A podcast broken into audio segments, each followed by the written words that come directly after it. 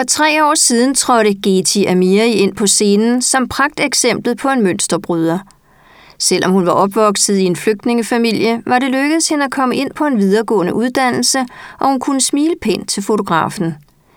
Men billedet var et glansbillede, uden alle de mørke sider af hendes fortid. I efteråret 2016 udkom bogen Glansbilleder, hendes personlige beretning om en opvækst som flygtning i Danmark – om kultursammenstød og kampen for at vinde retten til sit eget liv. Geti Amiri besøgte Hovedbiblioteket den 9. februar, og kulturformidler Daniel Rasten indledte aften med nogle ord om, hvordan arrangementet var planlagt. Sidste praktiske ting, det er, at øh, formen bliver således, at øh, Geti Amiri holder et oplæg i den første 20 minutter, lille halve time, og øh, så er ordet ellers jeres og hendes, vores, kunne man sige, øh, til en snak om bogen Glansbillede. Så jeg synes, vi alle sammen skulle starte med at give en rigtig stor hånd til GT.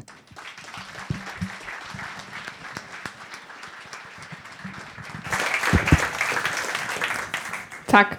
Og den virker, den er, for mig lyder den enormt høj. Hvordan lyder det for jer egentlig? Lyden? Fint, fint. Okay, perfekt. Pæn goddag. Jeg hedder GT Amiri. Tak til alle jer fremmødte. Det, øh, jeg sagde til Daniel, at jeg var bange for, at der kun ville være en hånd fuld eller lignende, men det kan jeg se, det kan jeg jo, det er ikke sådan. Jeg, øh, det er egentlig lidt underligt at skulle stå og tale om en bog, som handler om ens liv, fordi hvor starter man så henne? Men jeg tror, der hvor jeg vil starte med, det er, at øh, lige om lidt, når sneen er væk og lignende, så er det marts. Og så vil det være præcis tre år siden, at jeg stod en dag, 23. marts helt præcist, og øh, tænkte, at herfra så vil alt i mit liv gå i en snorlig retning. Og afbrudt af de ting igennem min opvækst vil absolut have, ikke have nogen betydning for, hvor jeg vil bevæge mig hen. Helt præcist var det den dag, jeg skulle forlås. Jeg øh, var statskundskabsstuderende. Jeg øh, havde det rigtig godt med min familie. Jeg boede hjemme hos min mor, men øh, havde ikke øh, de begrænsninger, som man måske kan have med min baggrund, i form af at skulle leve sit liv som en fri kvinde. Og jeg tænkte egentlig, hey, der er intet, der står i vejen for mig. Absolut intet. Jeg er en dansk kvinde, og jeg har mit liv, og jeg kan forme det, som jeg vil. Det var så også derfor, at jeg meget bombastisk øh, havde en forside, der lå og ventede i trykken på politikens forside i april måned, øh, hvor jeg proklamerede, at vi nye danske kvinder havde brudt patriarkatets lænker med vores uddannelsesbeviser, fordi vi alle sammen var godt i gang med at uddanne os. Det siger statistikken, vi klarer os i hvert fald rigtig godt. Og dermed fra, så er der intet, der ligger til hinder for os. Det gik så ikke helt sådan.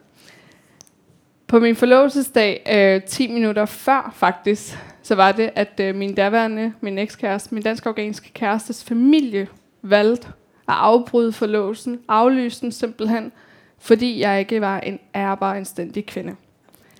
Det er den der virkelighed, der ramte mig som en slyngende lussing, selvom jeg var 24 år, jeg var statskundskabsstuderende, jeg havde på ingen måde nogen som helst former for restriktioner i mit liv, og jeg havde selv valgt den her person at vælge at leve mit liv sammen med, og jeg mente jo til med også offentligt lige om lidt, at vi kvinder var godt i gang med at frigøre sig alt, hvad der end skulle have begrænset os.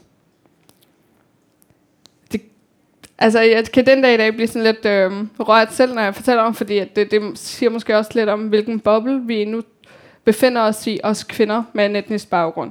Mens vi kan tale om øh, bestyrelsesposter, glasloft, mens vi kan snakke om friblødning, mens vi kan snakke om alverdens ting, der fylder den ligestillingsdebatten herhjemme, så er kvinder som mig med anden etnisk muslimsk baggrund i minoritetsmiljøerne endnu bundet op på, et, på kvindeidealer, der reducerer os til anstændighedsidealer, om ganske enkelt jomfruidealet. Og tæl med sådan som mig. Fordi når jeg bliver ved med at sige sådan som mig, så mener jeg jo ganske enkelt, at jeg havde jo taget turen forbi krisecentret. Jeg havde jo gået den ensomme, en, ensomme øh, meget, meget hårde kamp igennem at skulle få lov til at leve mit liv, som jeg ville igennem seks års isolation. Så hvis det kan ramme sådan som mig, hvordan er virkeligheden så ikke også derude for alle de kvinder, der endnu ikke har taget opgøret. Den er ganske enkelt det, at de langt fra befinder sig at være på det samme stadie af frigørelse som sine etnisk danske medsøstre. Der gik seks måneder, og jeg tudet og tudet, og jeg lå bare nede, og jeg tænkte, hvad fanden sker der egentlig? Og så mødte jeg mit forlag, min redaktør derovre, og jeg gik i gang med at skrive min bog. Og det var inden jeg overhovedet for alvor kom frem i den offentlige debat. Og for at forstå, hvordan man kan være, hvorfor man vælger at skrive en bog om sit liv, samtidig med at man hele tiden vælger at drage sin egen historie til at fortælle om nogle ting i den offentlige debat, kan det være måske nogle gange for nogen svært, fordi at i den offentlige debat har jeg været den her hårde, konsekvente one-liner GT, som nu i dag skriver for Ekstrabladet, der kommer, kommer ud og taler, taler om manglende søstersoldat til minoritetsmiljøerne lignende. Og i min bog, så forsøger jeg ganske enkelt at prøve på at forklare, hvorfor jeg er der, hvor jeg er i dag. Og det skal man ganske enkelt nå tilbage til. Det skulle jeg også selv tilbage til. Mine forældre flygtede som, øh, fra Afghanistan, fra Kabul, som politisk flygtning. Og jeg er født i Kabul, men nåede kun at bo der i et lille års tid. Så tog min mor turen til Indien med os børn, mens min far blev i Afghanistan noget tid nu, fordi for ham var det endnu et håb om at se Afghanistan ganske enkelt blomstre i fred igen. Det gjorde det så ikke. Jeg nåede at bo, jeg nåede at bo fire år i Indien sammen med mine øh, søskende og min mor, mens min far var to år var i Afghanistan. Dernæst to år på, som øh, gennem menneskesmugler og lignende for at finde vejen frem til Danmark. Og så kom vi hertil i midt 94. Og vi landede i øh, en lille, lille by, der hedder Slangerup. Og så derefter til Social Boligbyggeri på Amager, Telemarksgården, som hvor jeg voksede op. Jeg er ikke opvokset i et hjem, hvor der har været det her, hvor som man skulle måske forestille sig, vel, som øh, ligger til grund for, at jeg ender på krisecenter som 17 år gammel. Jeg havde en far, der var kommunist, sunni-muslim, humanist. Jeg havde en mor, der var godt nok fra en afghansk underklasse, men som stadig havde taget sig en uddannelse som pædagogassistent, som havde været gift en gang før hun med min far, har to børn fra sit første ægteskab, altid, altid sørget for at være økonomisk uafhængig af sine brødre og sin familie. Og hun er muslim. Og de bliver gift, og jeg voksede op i det her hjem, hvor det er, at det godt nok er på passiv forsørgelse, mine forældre er. Det er godt nok i ghetto. Jeg går godt nok på en folkeskole, hvor det ikke øh, lige er børn, ligesom på Sales gymnasieskole eller lignende, der går der. Men alligevel er der rigtig højt til loftet. Jeg oplever aldrig nogensinde vold. Jeg oplever ikke at være begrænset i kraft af mit køn. Jeg oplever ikke en eller anden form for sort religionsfortolkning, hvor den simpelthen er dyster. Fordi det, sådan kan jo også fortolkes. Nej, jeg vokser ganske enkelt op i et meget, meget fredeligt, harmonisk hjem, og men der ikke lige var tur til charterrejser, og men der ikke øh, altid var tøj, der var nykøbt og moderigtigt. Det, øhm, det har ikke været nemt for mine forældre, men jeg har aldrig nogensinde tænkt igennem min barndom frem til at 14 år, at jeg i kraft af mit køn, i kraft af at jeg er kvinde, og jeg er muslim, og jeg er afghaner, er dårligere stillet, at jeg er undertrykt. Jeg tænker aldrig nogensinde over, at jeg på nogen som helst måde adskiller mig fra Maria og Camilla, som er mine barndomsveninder fra folkeskolen. Det ændrede sig så, da det var, at min far gik bort, da jeg var 14 år.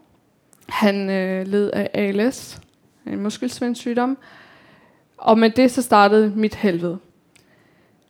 Jeg har en storebror, som modsat min fortælling, ikke klarede sig så godt, da vi var, vi flyttede til Danmark. Han øh, havde svært ved at finde sig til rette. Han havde svært ved at finde sig en, hvad skal man sige, en, en plads i den her verden, hvor vi alle sammen mere eller mindre søger ihærdigt efter en.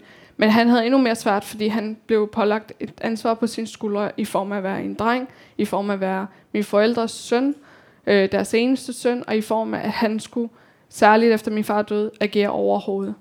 Det får han at vide af min mors familie, det får han at vide af gadens dreng, det får han at vide af hele det her miljø, som vi er en del af nede i Telemarksskoven, hvor rigtig mange har en etnisk baggrund.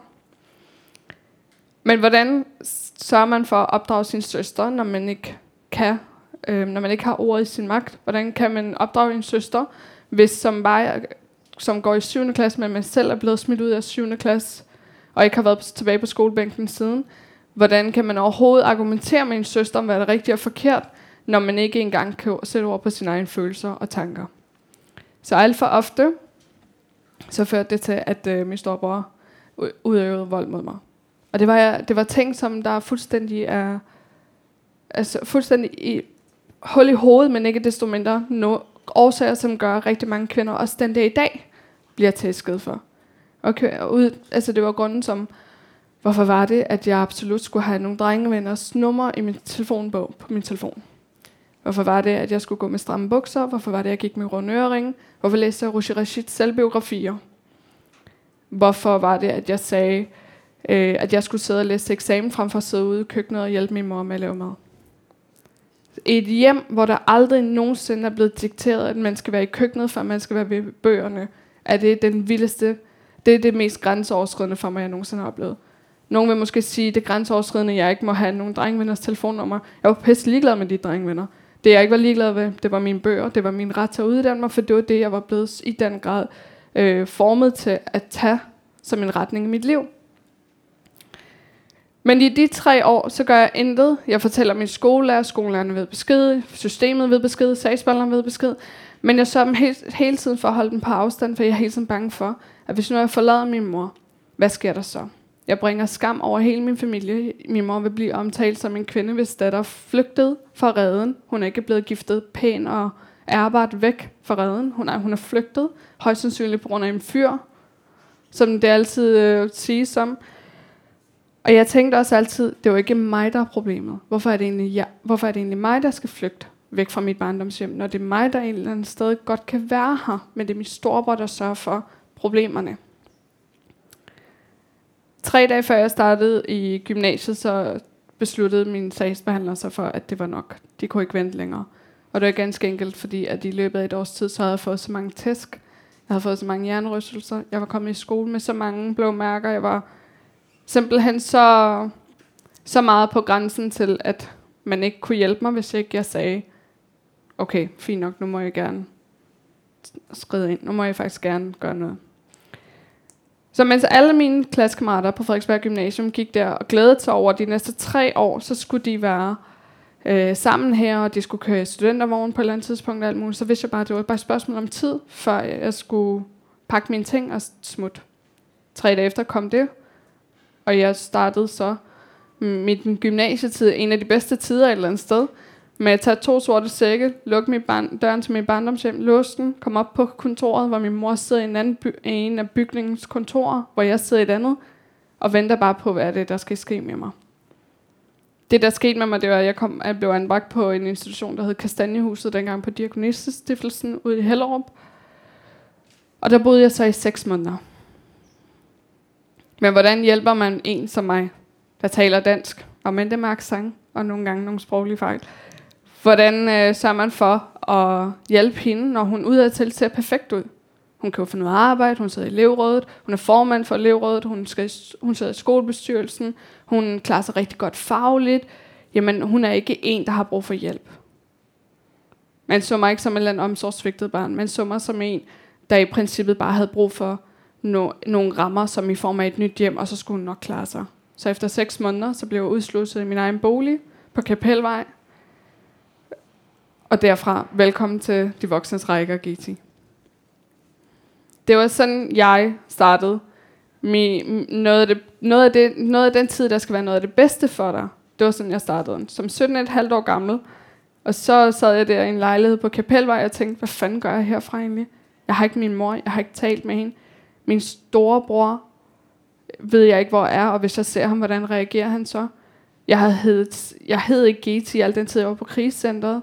Hvad skulle jeg så sige til eleverne tilbage på gymnasiet, hvor jeg kom tilbage? Skulle jeg hedde Gita, eller skulle jeg hedde Selina? Kunne jeg godt tage ned i en tur rundt omkring København, eller skulle jeg holde mig væk fra de steder, hvor jeg voksede op? Ingenting vidste jeg. Sådan fortsatte det i seks år. I seks år boede jeg i den lejlighed på Kapelvej. Forsøgt at klare skærne. Forsøgt at klare mig økonomisk forsøgt at klare mig ganske enkelt socialt som et menneske. Men der er intet menneske, der kan holde til seks års isolation og udstødelse. Der er intet menneske, der kan klare sig seks år, uden at have sit bagland, og til med nogle voksne, der holder ind i hånden og fortæller en, hvordan livet er. Fordi vi får det ikke at vide, hvor vi kommer fra. Og når jeg siger vi, så mener jeg, at vi kvinder med en etnisk baggrund. Vi bliver ikke øh, opdraget til, at et eller andet dag, så flytter vores forældre vores øh, flyttekasser med et eller andet fredslilje fra Ikea og nogle Ikea-poser, og kommer med os øh, ud i vores ungdomsbolig og kollegelejlighed og hjælper os Vi kan ikke på nogen som helst måde gøre os nogle tanker om, hvordan det er. Så hvordan gør man det? Jeg vidste ikke. Jeg vidste ikke, hvordan øh, jeg skulle på nogen som helst måde lære, hvordan betaler man regninger, hvordan øh, holder man et budget. Samtidig med, at jeg rent faktisk havde en skolegang, der gik af helvedes til. I 2G kom jeg op i fuld pensum. I 3G valgte jeg i oktober måned at trække stikker og sige, at jeg kan ikke det her mere. Fordi jeg stod til at lukke mit snit med knap 4, og jeg vil læse medicin. Det går nok ikke helt vel. Men jeg var simpelthen så nedbrudt. Jeg var simpelthen så ude der et sted, hvor alt for mange kvinder kommer ud, når de tager netop det opgør med deres bagland, og de kommer på krisecenter, og de bliver udsluset. Og det var fordi, jeg ikke havde noget efterværn. Og en aften, så blev det simpelthen for meget. Jeg havde det sidste års tid forsøgt ihærdigt at leve op til et glansbillede af, hvordan mit liv skulle forme sig. Jeg havde været i et forhold med en mand igennem et år, som var ni år ældre end jeg var. Jeg var droppet af gymnasiet et års, halvanden års tid inden da. Halvt år før jeg mødte ham, så øhm, det var lige da jeg var omkring 19. Og øhm, jeg stod der, jeg, sad, jeg kom hjem til mig selv en aften, og jeg sad på sengekanten. Jeg havde mistet min skolegang. Jeg havde mistet det forhold, som jeg i så, så meget prøvede mig selv på at bilde mig selv ind, at det her, det, det skulle være løsning på alle mine problemer. Jeg havde ikke min familie. Jeg havde en lille lejlighed, som jeg søgte så meget at gøre til et hjem, men ikke desto mindre, så var det bare øh, en lejlighed. Det var ikke et hjem. Jeg havde ingen veninder. Jeg havde intet. Og jeg tænkte, det kan være lige meget. Og den aften, der tænkte jeg ganske enkelt, det nytter ikke noget at gøre oprør mod noget, som bare er din vilkår, din skæbne som afghansk kvinde, fordi at hvis du havde fulgt den rette vej, hvis du bare havde indordnet dig efter din storebror, hvis du bare havde sagt ja til at blive gift med et eller andet, som din kusine gjorde, da det var, I begge to var 17 år gamle, hvor hun valgte at sige ja til ægteskabet, du valgte at sige ja til krigscentret, så havde du ikke siddet her. Og jeg prøvede på at begå selvmord. Det gik så ikke, heldigvis. Det lykkedes mig ikke. Men, øh, og noget tid efter, så krakkelerede det fuldstændig for mig. Jeg mistede min lejlighed. Jeg havde ingenting. Forestil jer at komme hjem og banke på sin mors dør der. I den tilstand. Det har været så svært for mig at gøre det. Men det var også der, det, det er det eneste, jeg havde at gøre. For som sagt, der var ingen andre steder, jeg kunne være. Jeg havde ikke noget netværk, jeg havde ingenting. Og så gik der så små to år før min mor og jeg, vi forsonede os. Det første år, tror jeg, at vores naboer må have tænkt, der bor simpelthen den mest dysfunktionelle familie, fordi hver evig eneste dag var et skænderi. Hver evig eneste dag pakkede jeg mine ting, og jeg tænkte, nu, nu er det nok, nu skrider du bare, nu går du måske bare over på et perværv, men du skal simpelthen ikke finde dig i det her. Og min mor tænkte mig i eneste uge, jeg smider hende ud, jeg kan ikke det her. Hun har simpelthen bragt så meget skam og vand af over den her familie, og nu er hun til med så fræk nok til at blive ved med at diskutere med mig, at hun ikke har gjort noget galt. Og sådan fortsatte det. Og så ved jeg ikke, at jeg tiden lærer alle sår, siger de kloge, siger de gør livskloge. Og måske var det det, der skete. Men efter et års tid, så fandt vi lidt hinanden. Efter to år, så havde vi fuldstændig fundet hinanden. Og jeg forsonede mig med min storebror også. Jeg forsonede mig med min storebror til min storsøsters bryllup. Og det var ikke øh, på nogen som helst måde et eller andet øh, meget Bollywood-agtigt stortuderi, kram og alt muligt. Det var bare en ganske enkel erkendelse fra hans side af, at han havde virkelig, virkelig fejlet så stort ved at sove sin søster så meget. Og jeg tilgav ham, fordi jeg fandt ud af, at i alle de seks år, grund til, at jeg aldrig nogensinde fandt ro, det var, fordi jeg ikke kunne tilgive dem, der havde gjort mig allermest ondt. Så jeg tilgav ham. Og det gik også op for mig, at grund til, at jeg hele tiden kunne med min mor, det var også, fordi jeg havde tilgivet hende for hendes omsorgsvægt, da det var, vi var børn. Da det var, jeg var et barn, og hun skulle have beskyttet mig mod min storebror. Og der stod jeg så. Jeg skulle til at starte på statskundskab. Jeg havde det godt med min familie. Jeg mødte mit livs kærlighed. Seks måneder efter, så stod jeg netop her, hvor jeg tænkte, okay, så går det der bare derudad af nu, lige om lidt. Så øh, bliver du forlovet med ham, og du færdiggør anden, anden semester af statskundskab, og du rammer forsiden af politikken med det her meget, meget vilde, bombastiske øh, budskab. Nye danske kvinder er morgendagens elite. Jeg hader den overskrift, og den kommer til at forfølge mig resten af mit liv. Det ved jeg bare. Det ved jeg. Den dag i dag, når man googler mit navn, så kommer den som noget af det første. Jeg kunne have valgt at læne mig tilbage dengang. Det ramte mig, den her slyngende losing. Jeg kunne have valgt at sige, Nå, fuck det. Du ved, der er masser af fyre derude, som man kan gå og have det rigtig godt med. Min søster var blevet gift med ikke-afghaner, så hvad var mit problem egentlig? Jeg kunne også valgt at have sagt til mig selv, ja, tja, der er noget derovre, der ikke har forandret sig, som du og din familie har gjort. Og jeg kunne egentlig bare fuldstændig have undgået al den her hovedpine med at så gå offentligt ud med sådan en historie. Jeg kunne også have sparet min familie for den yderligere ydmygelse, som det er, når man går ud som dansk-afghansk kvinde offentligt og fortæller, jeg er blevet skrottet på min forlovelsesdag, fordi jeg har været i forhold, fordi jeg har været i byen, fordi jeg har arbejdet i natlivet, fordi jeg ikke er jomfru. Det er noget af en hvad skal man sige, det bringer i hvert fald meget, meget skam over sin, ens familie, når man gør det. Jeg kunne have valgt det. Men det eneste, jeg sad og tænkte den dag, da jeg fik det opkald, det eneste, jeg sad og tænkte i de seks måneder, hvor jeg sad og var ganske enkelt i chok, det var, hvis det rammer dig, hvor mange rammer det så ikke? Og hvorfor taler vi ikke om det? Hvorfor er det ligestillingsdebatten her herhjemme er præget af alt det andet? Hvorfor er det, at dem, der end siger noget om minoritetskulturens kvindesyn, bliver stemplet som højrefløjens nyttige idioter? Hvorfor er det, der ikke sker en revolution, når det er, at vi rent faktisk på statistikkerne klarer os godt? Vi uddanner os, vi kommer ud på arbejdsmarkedet, vi kommer ud af ghettoen, vi, vi får andre former for økonomiske indtægter, end vores forældre havde. Hvorfor sker der ikke noget? Jo, der er ingen, der tager det opgør. Fordi hvad jeg fandt ud af undervejs også, det var, at dem, der sørger for at holde det her endnu mest i live, det her kvindeideal, det er kvinderne selv i minoritetsmiljøerne. Akkurat som det også har været en gang her herhjemme, da kvindekampen tog sin spædeskridt. Hvem var det dem? Hvem var det? Det var allersværest at få med på bølgen. Det var andre kvinder. For det er jo klart, at mænd er mænd, og mænd vil ikke afgive magt. Men dem, der sørger for, at mænd endnu har magt i minoritetsmiljøer, det er kvinder, som udskammer andres døtre for at være uærbare, for at være uanstændige, i stedet for at tænke, at den datter, de snakker om, det kan i morgen være deres egen. Det er søstre, som øh, til en fyr, som dømmer en kvinde for uanstændig, i stedet for at tænke, en eller anden dag, så skal de også tage med en ny svigerfamilie, som også måske vil være lige så hård som dem. Det er kvinderne selv. Og det er kvinderne, der opdrager det her kvindesyn videre, fordi det er kvinderne, der sidder med opdragelsesrollen derhjemme. Det gør etnisk danske kvinder i høj grad også stadig.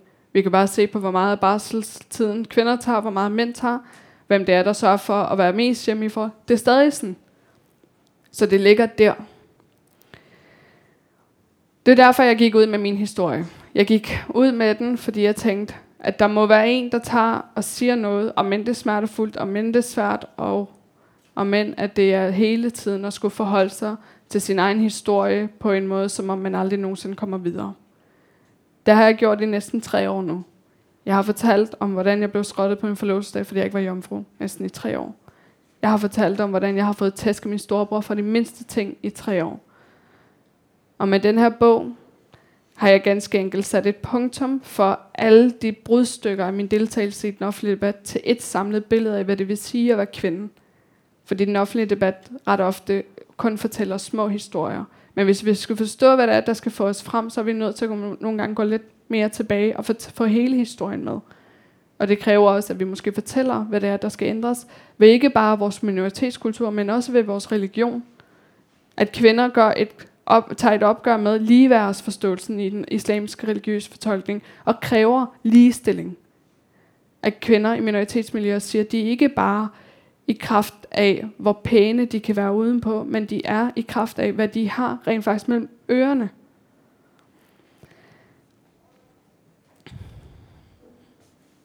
Jeg debatterer stadig i den offentlige debat, som måske nogle af jer har lagt mærke til. Og jeg har jo den her bog også.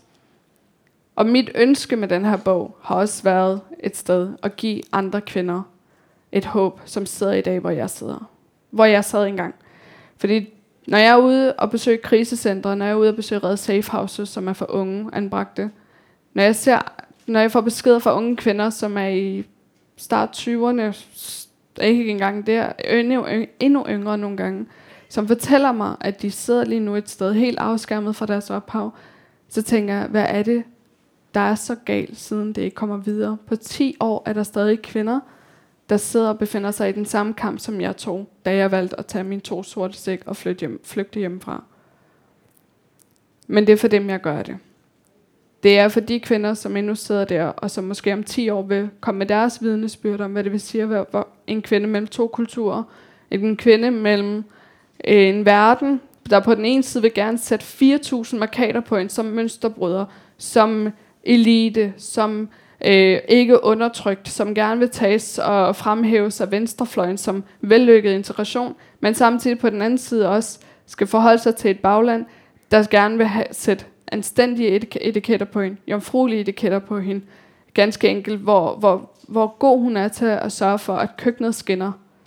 Det er den verden, vi nu befinder os i.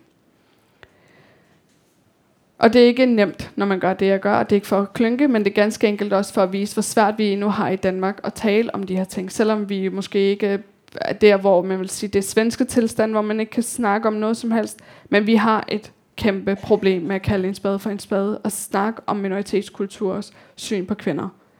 Vi får ophedet debatter, og hvor folk kaldes for det ene og det andet, når det er, de kritiserer kønsopdelte øh, ting, hvor jeg, det eneste, jeg tænker, det er, hvorfor kan man ikke også se, hvad det er, vi rent faktisk velsigner, når vi siger, at små piger ger- gerne må gå til kønsopdelt svømning.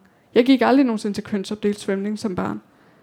Hvorfor skal, og jeg er engang født i Danmark, hvorfor skal piger født og opvokset i Danmark gå til kønsopdelt svømning? Det er sådan nogle ting, som jeg hele tiden forsøger på en eller anden måde at få ud derud til folk, til gamle danskere, til at forstå, at når man på en eller anden måde ikke husker på, at de børn af Danmark, der er mænd, har en anden hudfarve, og deres forældre har en anden ophav, og de måske har en anden modersmål og en anden religion, er stadig danske børn. Jeg var et barn af Danmark, og man så igennem fingre med, at jeg havde en storbror, der slog mig. Jeg var et barn af Danmark, og man så igennem fingre med, at jeg blev anbragt på et krigscenter som 17 år gammel. Jeg var et barn af Danmark, da det var, at jeg blev udslusset af min egen bolig, og værsgo forklare dig selv, i stedet for at sige, her hjælper vi hende til at komme op på rette spor igen. Og jeg er en kvinde i Danmark i dag, når jeg går ud og taler om ligestillingskampen i mit ophavsmiljø og i de øvrige minoritetsmiljøer. Og det er dem, jeg gerne vil have, at I husker på her fra nu af, når I læser min bog, til de mange år frem, der kommer flere af den her slags bøger. Fordi det gør der.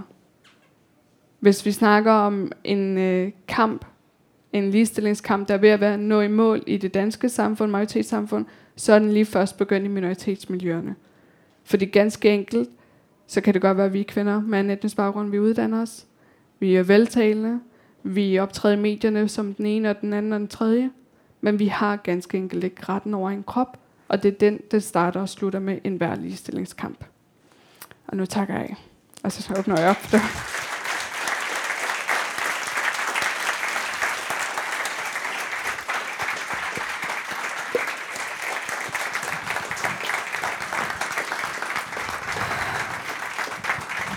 Tusind tak, Nu er det sådan, at øh, ordet er jeres. Øhm, du brugte et ord, der hedder gamle dansker, øh, lige før. Og jeg kigger ud over folk og tænker, at dem er der nok en del af. øhm, men jeg, jeg kunne godt tænke mig, øh, ja, I må nemlig rigtig gerne hæve jeres, jeres øh, hænder og stille spørgsmål. Jeg kunne godt tænke mig at stille spørgsmål først, faktisk. Øh, det kan også være på vegne af redaktøren herovre. Hvor mange har læst Getis bog? Yes. En tredjedel cirka. Det giver en meget god pejling. Det er ret flot.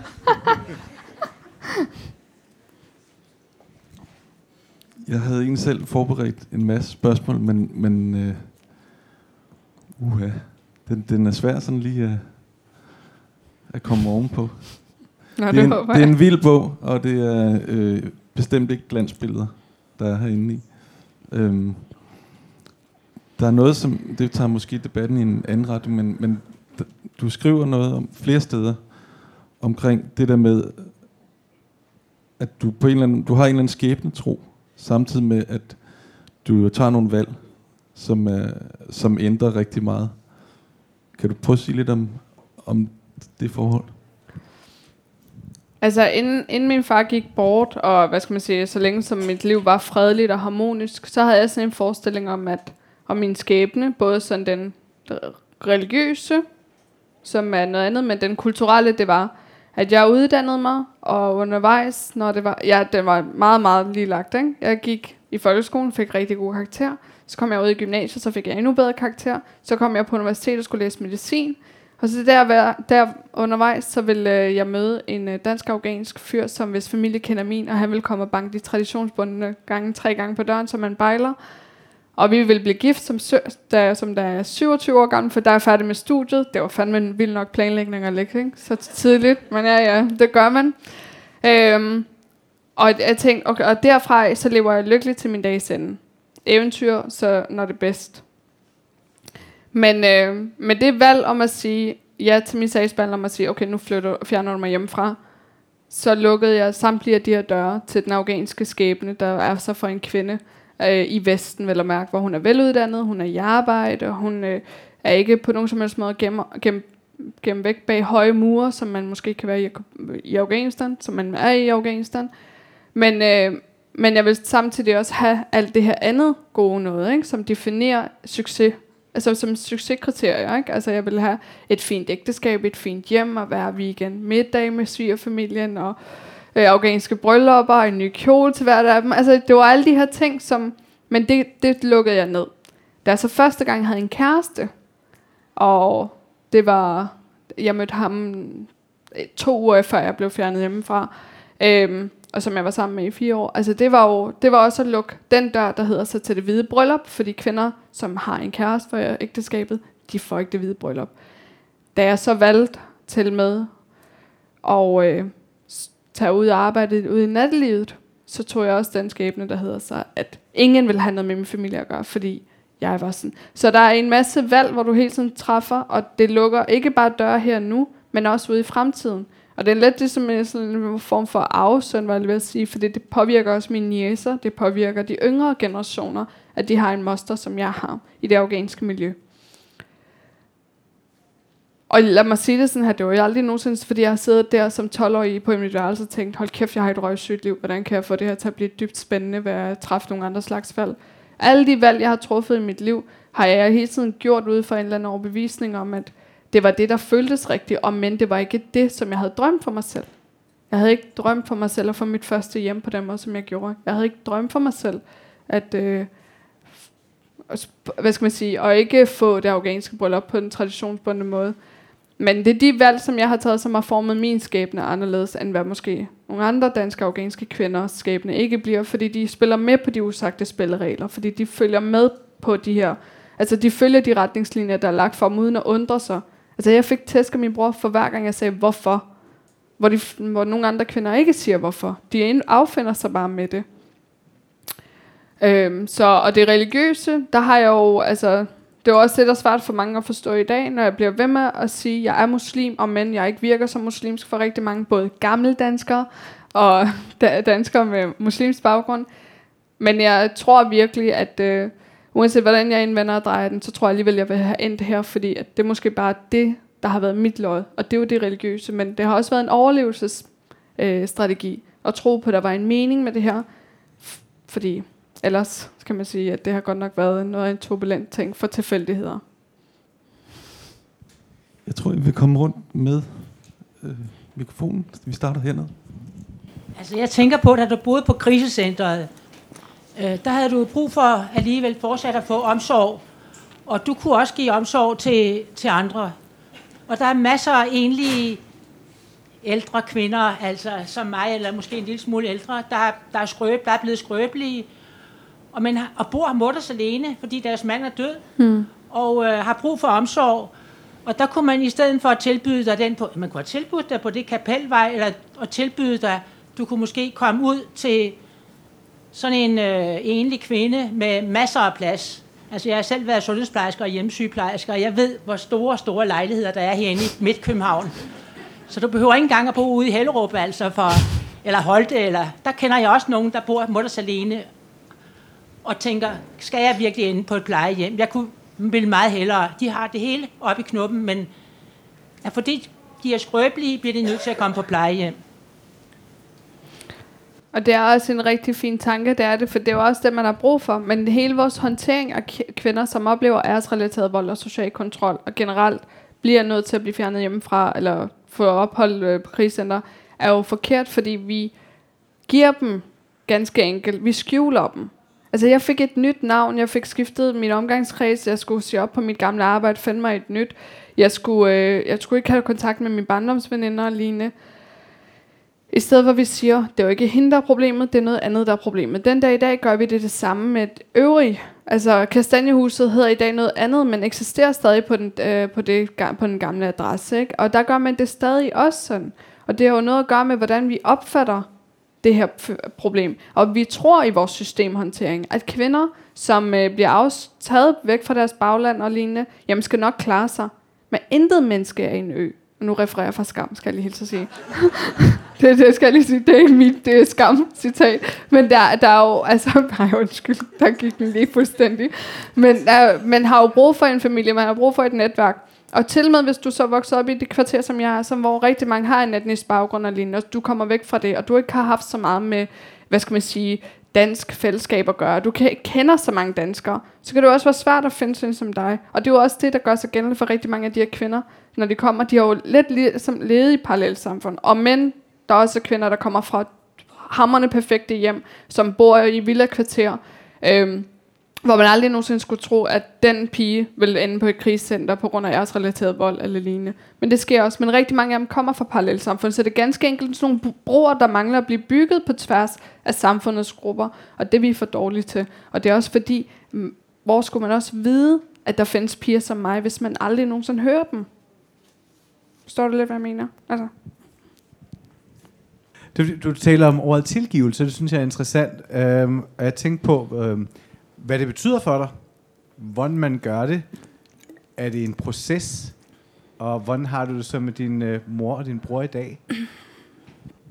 Altså, jeg vil, jeg vil ønske, at jeg havde en, øh, sådan en eller anden form for opskrift på, hvordan man tilgiver. Ikke? Altså, der er stadig den dag i dag, hvor jeg kan godt blive rigtig, rigtig vred over, når jeg tænker lidt på min mors håndtering at min bror og jeg samstod dengang. Ikke? Fordi at hun så det jo også ske.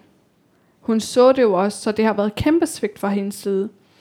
Men jeg tror, at det, der gik op for mig, særligt den aften, og hvor jeg på en eller anden måde smed håndklædet i ringen, eller det, ikke på en eller anden måde, det gjorde jeg jo, det, det gik op for mig, at al den tid, jeg havde valgt at fokusere på vreden mod min storebror, mod min mor, så havde jeg kun ført mig selv mere og mere ned i et sort hul hvor jeg var endt som til at sidde på sengekanten og bare kigge ud mod mit liv, og der var intet, og jeg, hvorfor jeg, for jeg tænkte, når man gider ikke leve mere. Men den tilgivelse har været så vigtig alligevel at få, fordi at det, er jo ikke med, det er jo ikke for deres skyld, det er jo for min egen skyld. Det er, når du kan lukke det ned og så sige, sket er sket, og man kan lære sin fortid, men man skal ændre sin fremtid.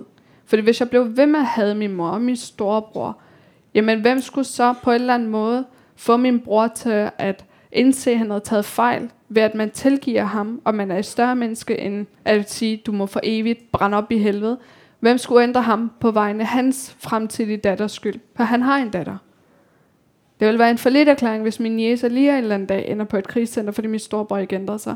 Men med, det, med den tilgivelse, der kom fra min side af, til i dag kan jeg jo se, hvad Ali, at min storebror, er blevet for et menneske, hvordan han er farver for sin datter, hvordan han taler om følelser, hvordan han faktisk anerkender kvinden som værende noget, en, et menneske, der fuldstændig skal være ligestillet med mænd, og på ingen måde må finde sig i noget som helst, der gør dem ondt. Ikke? Det er kommet af det. Men jeg synes, altså det, der også er svært i vores sekulære samfund i dag, det er jo også at tale om de her ting som tilgivelse, som næstkærlighed, som, som forsoning, fordi vi tror netop, at man godt kan klare sig selv, og vi tror netop, at det, der skal være hårde konsekvenser og lignende. Men den hårdeste konsekvens for min storebror har ikke været, at han blev fængslet, for han slog mig, eller han fik plet på straffetesten. Det var faktisk, at han skulle se mig i øjnene og se, sige undskyld. Det er lidt det, vi skal huske på i alt det her, som vi også har med at gøre, når vi skal tale om brændte børn, som jeg også er, som mange andre er. Det er, hvordan formår de at komme videre? Det er måske også på en eller anden måde at komme videre at slutte en ring, men bryde det mønster, som har ført dem ud. De kvinder, vi hjælper i dag ved sendt med dem på krisecenter, og alt det her, som man vi aldrig nogensinde forsoner med deres, med deres bagland. Hvad tror I, der sker for den næste generation? Tror I, det ændrer sig markant? Nej. Det gør det jo ikke. Mens de her kvinder, de bliver sendt ud i intethed, som i limboland. Jeg håber, det var svar nok. Jeg er ikke nogen præst her. Jeg spekulerer lidt på din bror, hvor, hvordan, han er blevet sådan. Altså, jeg mener, var din far kaldte du øh, øh, Afghanistans Georg Brandes. Altså, jeg mener, hvordan har han fået en søn, som er blevet så anderledes? Jeg tror desværre, med min storebror, der er jo altid et familiemedlem, der bliver lidt som det sorte får, ikke? Min storebror har jo heller ikke haft det nemt. Altså, min storebror var noget ældre, da var, vi flygtede fra Afghanistan. I Indien, så var han øh, en dreng og fire søstre og en mor og skulle hele tiden være sådan stor og stærk ude på gaden blandt de andre drenge, og altid vise, at han var manden, manden i huset. Så kommer han her, og bliver lagt et endnu stort pres på sine skuldre for min far, for ja, min far var Geo Brandes, men min far, men måske ligesom, altså Geo Brandes er jo også totalt romantiseret i vores fortælling i dag, men Geo Brandes har sikkert også været en elendig far, ikke? Altså det har han højst sandsynligt også, og min far var en elendig far for, over for sin søn, det alt det, han havde, øh, hvad skal man sige, alt det, han ville give til sine døtre, glemte han lidt at ligesom give til sin søn. Men det er også, fordi min far var så mærket af den her manglende øh, ligestilling for kvinder i det afghanske samfund, at han nærmest førte det hjem til os. At i stedet for at se på, at okay, jeg skal behandle mine døtre og, øh, og søn ens, så behandlede han sine døtre enormt godt. Over for sin søn var han sådan lidt et eller andet fraværende skikkelse, som virkelig, virkelig måtte bare leve op til alle de høje forventninger, fordi han, kvæg vores kultur, allerede er tre skridt foran os. Nej, men min far glemte, at vi var ikke længere i Afghanistan, vi var i Danmark. Og her i Danmark er man ikke bare tre skridt foran lige pludselig. Så min storebror havde jo enormt stort pres at skulle leve op til, altså enormt stort pres og forventningspres på sig. Og så er min storebror heller ikke lavet af det samme som jeg, eller som min søstre er. Min storebror faldt igennem. Han fik ikke noget anerkendelse, han fik ikke noget omsorg, som han havde behov for i de år af min far og min mor. Jamen, øh, hun er jo en afghansk kvinde, der har meget, meget svært ved at sige sin mening når på det rette sted. Så han faldt igennem, kom i de dårlige fællesskaber, hvor han kunne netop få anerkendelse, hvor han nu netop kunne få, øh, hvad skal man sige, afløb for den her vrede, han havde. Og det gjorde, at han endte sådan. Men det er, det er den her gode dags fortælling, jeg har, og jeg har en god dag. Andre dage kan jeg blive pissefred på min storebror, fordi jeg tænker også nogle gange, okay, hvis du havde en fraværende far, så havde vi også en fraværende far. Hvis du følte, der var stort forventningspres, så har det været dobbelt stort forventningspres for os. For for mors side, så skulle vi være rigtig artige, pæne piger i lagt sko og kjoler. Og for fars side, så skulle vi være dygtige, kommende læger, jurister og alt muligt. Vi havde det også hårdt. Det er den mere den vrede, den mere, hvad skal man sige, uforstående over for ham. Men altså, jeg tror, at min storebrors historie er alligevel ikke så anderledes, som øh, at, den, at mange andre unge mænd med en etnisk baggrund kan se sig selv i den. Jeg tror, der er rigtig mange unge mænd med anden etnisk baggrund, der netop føler det her pres på sin skulder om, at de skal være nogle stærke, mandlige overhoveder for familien, og så ud i samfundet, så skal de også bare ganske enkelt klare sig. Men hey, du kan ikke blive ingeniør, hvis ikke engang du kan lægge to og to sammen, og du ikke kan læse regneopgaven, vel? Det er sådan et pres, de kommer med. Og du kan ikke være den store, stærke mand, hvis du bare ikke opfatter dig selv som værende så stor og stærk, som dit bagland forventer af dig. Og det er de der ting, vi også er nødt, vi er nødt til at tale også om, uden at blive skudt offerkortet i skoen. Ikke? Fordi det er jo lidt det, når man snakker om, at mændene har det også hårdt, så bliver man ret hurtigt sådan, Nå ja, nu, øh, nu giver du mig også et offerkort. Jamen prøv at høre, tvangsægteskaber findes i lige så høj grad som for mænd, som det gør for kvinder. Så hvis ikke der er, altså, begge køn i de her kulturer, som jeg kritiserer, er ofre for uretfærdigheder, som de bevæger sig må tage op og gøre op med. Nu stopper jeg gør mit svar kortere, så der er en, der har siddet med håndene. Ja. Ja, øhm, nu er der meget snak i dagens Danmark omkring islam og dets rolle i dan- dagens samfund. Øhm, hvordan ser du, fordi der er meget lignende sådan, patriarkalske problemer inden for andre religioner også, vil jeg sige. Hvordan ser du det her, de her problemer, som du har oplevet, forhold til islam præcist, eller er det en eller anden form for kulturkonservatisme, eller en eller anden form for konservatisme, eller hvad sådan?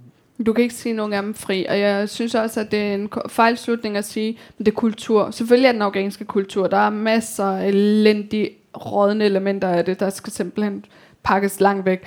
Men du kan ikke undsige religion i det. Og så går det også omvendt. Fordi de to er bare lidt plejer altid at sige, det er lidt ligesom at blande vodka og gin. Altså dårlig, dårlig blanding, og det smager slet ikke godt, vel? Men de forstærker hinanden lidt på alt det gode og det dårlige. Så hvis det er, du læser øh, religion enormt kvindeundertrykkende, så gør den også kulturen det. Men hvis du har en enorm kvindeundertrykkende kultur, som den afghanske er, altså den afghanske kultur er bare ikke særlig kvindefrigørende. Jeg ved godt, der er nogen, der synes, jeg har trædet på en hel befolkning med min bog. Men, øh, men jeg vil sige, at ved du hvad, jeg har levet igennem den afghanske kultur. Jeg kan bare sige, at den er ikke særlig kvindefrigørende på nogen som helst måde. Og der, best, be, altså der styrker islam bare netop de elementer af det, der ikke er kvindefrigørende. Der, hvor jeg synes, man skal tale om, hvis vi skal frem, det er at sige til vores religiøse repræsentanter for islam, altså vores imamer og lignende, dem der så at sige formidler, det er at kræve af dem at sige, I må fortolke islam i 2016-kontekst. Jeg har taget flere gange det her emne op til debat, der hedder om tværreligiøse ægteskaber. Ganske enkelt fordi, at danske kvinder med anden etnisk muslimsk baggrund kan ikke blive gift med en ikke-muslimsk mand, uden at han, skal komme, uden at han ikke også skal konvertere. Hvorimod min storebror, der han blev gift med Veronika, hans hustru, der spurgte imamen ikke en eneste gang, Ali, forresten er din kone konverteret til islam? Intet, fordi, at der op, fordi man opfatter kvinder som let påvirkelige, let bøjelige, og det er det. Men prøv at høre, vi er i 2017. Det er kvinderne, der klarer sig langt bedre. I øvrigt også hos etnisk danskere. Altså der er generelt en kløft. Hvordan kan det være, at en kvinde skulle være så let påvirkelig og bøjelig? Men i stedet for at kræve det, og så sige simpelthen, at vi boykotter den religionsfortolkning, hvis I ikke tilgodeser jeres menighedsbehov, så valgfarter stadig flere og flere unge kvinder til de her. Og det er det, jeg ikke fatter. Og det er også derfor, jeg bliver kaldt for nærmest en, der splitter den muslimske menighed, der skaber fitner, som man siger, skaber splittelse og det ene og det andet. Men det er jo da ganske enkelt det, jeg gerne vil have, at man ser på begge elementer og siger, de skal føres ind nu her i en samtid, om det er kultur eller om det er religion. Men der er alt, alt for mange, der endnu fastholder en konservativ udlægning af den afghanske kultur, såvel som islam. Og så længe man gør det, så kan jeg sige, at man skaber sig sin egen fodlænker overalt.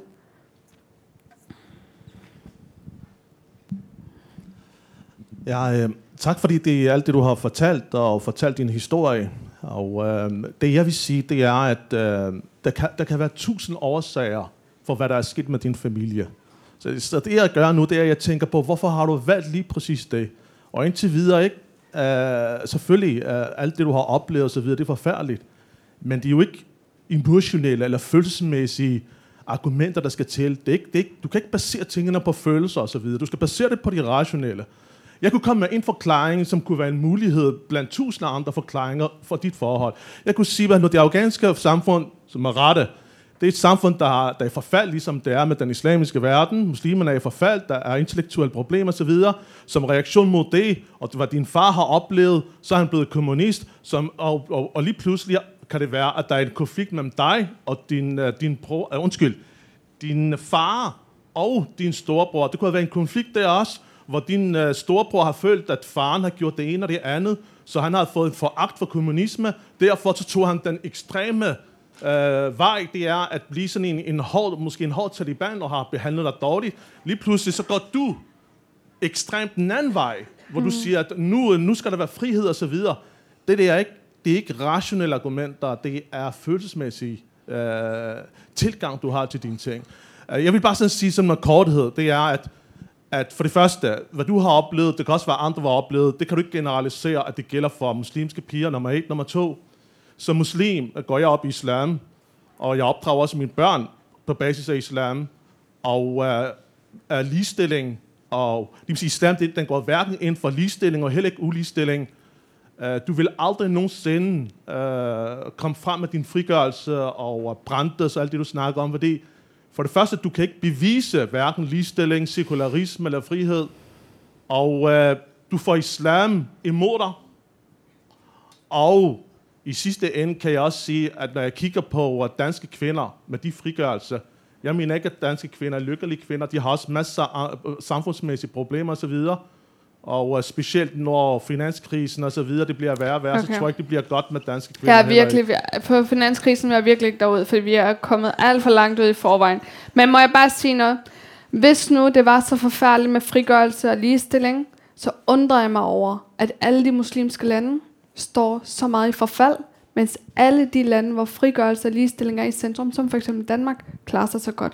At dit barn, at du og hele din familie kan have det så godt, det er udtryk for, at man har netop kæmpet for ligestilling, man har kæmpet for rettigheder, man har kæmpet for mennesket, før en Guds en, en menneske, menneskefortolket religion. Og må jeg bare sige noget?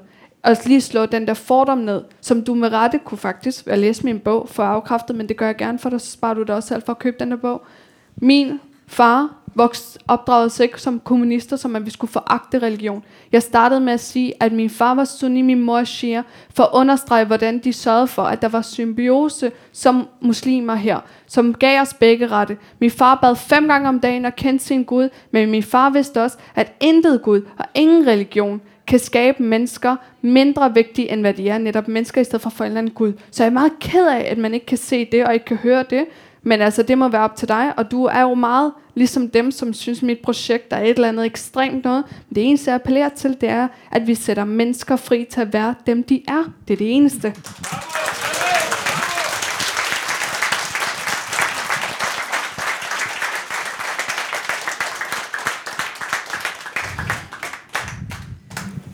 Hej, først vil jeg sige, at jeg synes, du er utrolig modig, og jeg synes, det er fantastisk, at du står frem og øh, at du bruger de ting, der er sket i dit liv. Undskyld, nu bliver jeg lidt røg. til at, øh, at kæmpe for noget. Øh, ja. Nu vil jeg stille nogle spørgsmål, fordi jeg blev lidt mere på end jeg havde regnet med. øhm, hvordan kan man bryde det der tabu omkring øh, kvinderne, der fastholder hinanden i parallelsamfund? Øhm, hvordan kan man hjælpe dem? Hvordan kan vi som udforstående, som står og ser nogle ting, hvordan kan vi hjælpe? Øhm, og hvad er det, der har fået din bror til at, at tage sig selv øh, alvorligt og, øh, og også bryde noget og få en snak med dig? Øhm, og øh, også en anden ting, jeg synes folk skal vide, at øh, folk som oplever ting i Danmark, der er ikke det sociale netværk eller det sikkerhedsting, som vi tror. Og jeg synes, det var fedt, at hende derovre kom med en, et forslag til, hvordan man kunne gøre tingene. Men øh, hvordan bygger vi de der broer der, og hvordan hjælper vi øh, på uddannelsessteder, øh, dem som sidder studievejledere og andre øh, med at hjælpe og, og bryde de der ting. Ikke? Øh, og så synes jeg egentlig også, det var meget fedt at høre den anden øh, herre derhen tale, og jeg håber, han reflekterer lidt over tingene. Altså ganske, ja, grunden til, at jeg vidste, det var forkert at, få, at blive udsat for vold, eller ikke må tænke frit, som jeg ville, det var, fordi jeg havde en opvækst, hvor det var, at jeg aldrig nogen, som var blevet fortalt, det her må jeg ikke, og det, sådan må jeg ikke, øh, hvad skal man sige, klæde mig eller lignende. Ikke? Så det der med at kende sine rettigheder, det er jo alfa og omega. Ganske enkelt kende sine rettigheder som barn i Danmark, og kende sine rettigheder som menneske i Danmark. Det er jo først og fremmest. Men hvis du opvokser i et miljø, hvor rigtig mange ligner dig selv, rigtig mange restriktioner, der gør sig gældende for dig, også gør sig gældende for de andre, så er verden jo bare sådan.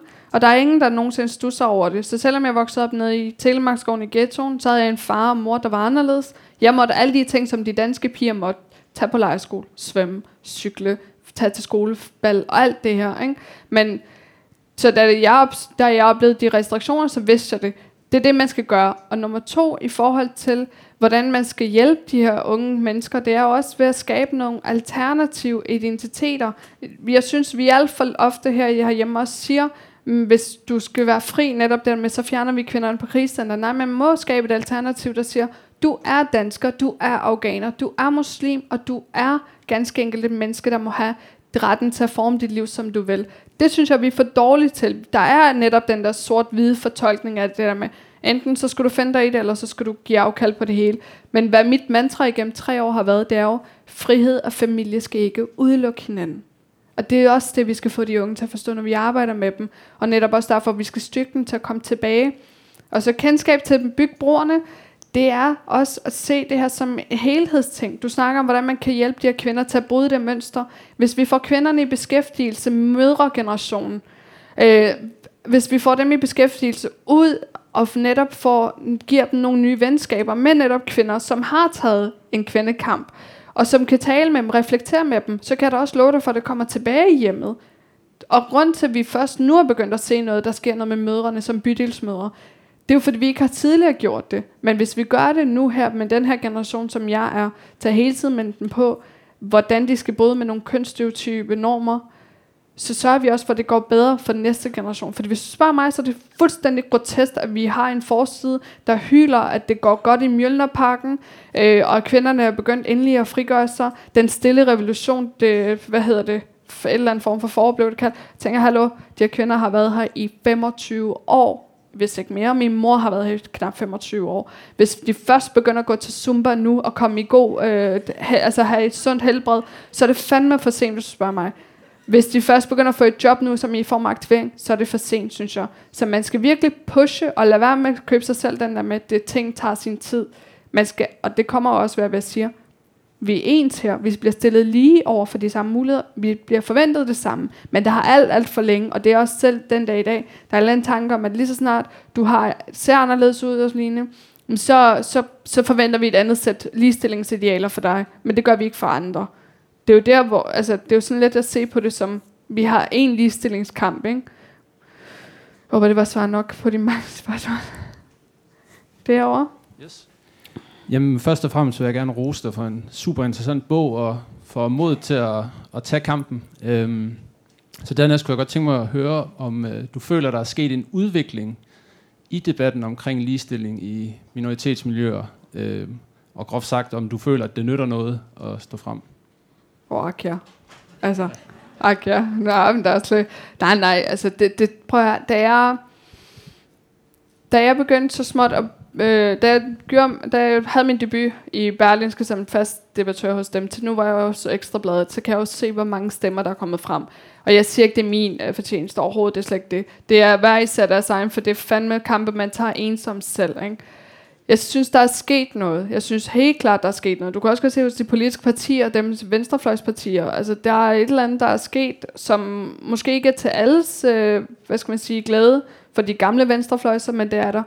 Jeg vil sige, der hvor jeg ønsker den der forandring, ikke bare i den offentlige debat eksisterer, men også kommer ned, det er hos de unge selv. For jeg kan skrive 50.000 indlæg, men hvis ikke det synker ned hos de unge kvinder, så er det jo lidt nyttesløst. Jeg skriver dem ikke groft sagt for gamle danskers blå øjne, der er 40 plus og befinder sig til højre for midten og hen mod de borgerlige. Vel? Fordi de er alle sammen enige med mig, at der er noget ravrustende galt. Ikke? Det var, de elsker, når sådan som, mig, sådan som jeg kommer frem. Dem jeg gerne vil have, det er de unge kvinder, der tager det til sig. Også dem, der ikke er på universitetet, men er nede tilbage i endnu i ghettoerne, og som bliver tidlig gift og lignende. Det er dem, jeg gerne vil have. Og der må jeg sige, der går det lidt langsommere, men det er også fordi, at prøv at høre, der er en, der kommer og bliver ved med at bare slå på døren og blive ved med at sige, jeg er en ubuden gæst, men jeg vil stadig gerne ind og drikke te med dig og snakke. Altså, jeg er mindre velkommen end Jehovas vidner, der banker på døren. Ikke? Så det, det er der, hvor jeg ser, at i den offentlige debat, der sket en del, men vi skal lige holde lidt igen, og så lade være med at tro, at nu går det bare fremragende af. Fordi miljøerne er der stadig noget, der holder dem tilbage. Det er igen også tab af identitet. Hvad skal man så? Så er det måske mere sikkert at forholde sig til det trygge. Også for de ressourcestærke. Der var... Det er dig. Åh oh, nej, undskyld. undskyld. Øh, jeg siger bare, jeg kommer med en lille kommentar. Det er fordi, at jeg, jeg ikke, øh, fordi Geti kan også være en lille bitte smule ydmyg, men hvis I vidste, hvor mange piger, der skriver til Geti uopfordret for at få råd, og jeg tror, øh, i hvert fald øh, den tid, hvor jeg har arbejdet sammen med hende på bogen, og jeg har set, hvad der, hvordan hun bliver kontaktet, der, der må jeg sige, det kan godt være, at man hjælper en af gangen, men bare det, at der er en, de kan skrive til, det er altså en verden til forskel. Jeg tror ikke, det, jeg tror, det er rigtigt nok, som du siger, at det ikke bliver ændret på en formiddag, men bare det, at der er nogen, de kan skrive til. Undskyld, det var bare en kort... Tak, Sune. det var faktisk det, jeg ville spørge. Jeg tænkte, øhm, nu taler du til gamle danskere og alt det her, og alle danskere vil gerne høre, men jeg tænkte nemlig, der er jo ikke rigtig nogen, der er trådt frem og tale for alle de brune, de gule, og hvordan kan man oprette sådan en gruppe og støtte dem, fordi der er jo nok nogle af de mænd derhjemme, eller der sidder derovre, som siger, nej, I skal holde jer væk. Kan man på en eller anden måde gå ind og danne en gruppe på Facebook eller et eller andet? Fordi det tager lang tid at skrive bare en side ad gangen. Jeg kan jo se, altså udover, jeg er gul, og så kan jeg se, at der er nogle brune her, men jeg tror, der er rigtig mange, der gerne vil vide det. Øh, jeg er jo vokset op i Aalborg. Jeg er vietnamesisk baggrund. Jeg er opdraget til at have fire børn og en mand, allerede da jeg var 16. Det gik jeg jo så imod. Og det er jo meget gammeldags, vietnameserne på mange måder. De siger ikke, det tvinger ikke, men sådan er man opdraget til. Og, og jeg gik min vej, og jeg var egentlig meget ligeglad. Men jeg havde jo også min kamp, fordi jeg var stemplet som bad girl og alt det. Men jeg tror, jeg har været meget ligeglad, men jeg har mange gange tænkt over mange af de andre. Hvad kan man gøre for dem? Mange af de unge. Men der er rigtig nogen, der har været over, haft overskud. Vil du have overskud til med andres hjælp starte en gruppe på en eller anden måde, hvor de kan komme hemmeligt og tale om det her? Jeg, øh, jeg, oh, Karen, vil du lige? Nej, okay. Ja, det jeg, nu var min redaktør så sød at sige, igennem al den tid, jeg har været i aktiv i den offentlige debat, så har jeg netop modtaget rigtig mange henvendelser fra unge kvinder, som skriver bagom, ikke? Og også hvis jeg er ude og holde foredrag, så skri- siger de det ikke der, de skriver efterfølgende, kan jeg jeg vil så gerne sige det her, sådan og sådan, jeg har det på samme måde som dig, jeg oplever også det her, men de tør ikke, fordi det er så tabu. Det, der var vigtigt for mig, og hvorfor jeg så tog den retning, som er få det radioprogram nu, som jeg har på P1, øh, Getisk Råd. Ja. det er ikke så godt at grine af sin egen titel, men det kan.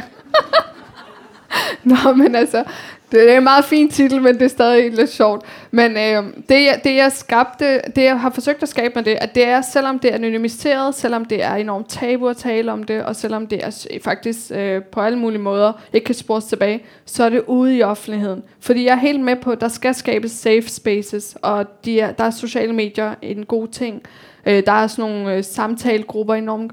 Men jeg er også bare træt af, at sådan nogen som mig, hvilket jeg tror, der er rigtig mange derude, vi skal hele tiden netop gå og skjule os lidt.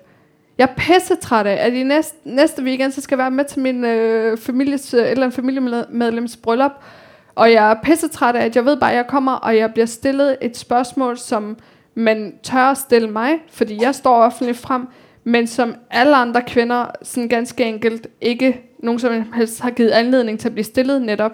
Øh, Giti, øh, hvornår skal du giftes? Hvor de, alle de andre, de netop bare sådan lidt undgår at blive stillet det spørgsmål, ved at sige, jamen jeg venter bare på, at der er en, der dukker op, i stedet for at sige, jeg har faktisk afvist rigtig mange, for jeg ønsker ikke at blive gift, ikke?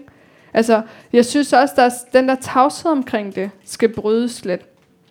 Der tror jeg bare, at det er vigtigt at huske på, at de der lukkede samtalecirkler og lignende kan være gode, men de kan også godt lidt fremstille billedet af, at det er dem, der afviger. Forstår du lidt, hvad jeg mener? Altså, jeg synes nogle gange, jeg har ikke noget at skamme mig over. Jeg skal ikke gemme mig. Jeg synes, de kvinder, der har noget at skamme sig over, det er dem, som øh, skal giftes lige om lidt, som siger, jeg har aldrig haft noget med det modsatte køn at gøre, selvom man kender to af vedkommendes ekskærester, ikke? Det er jo sådan noget, der pisser mig af, så det batter, ikke?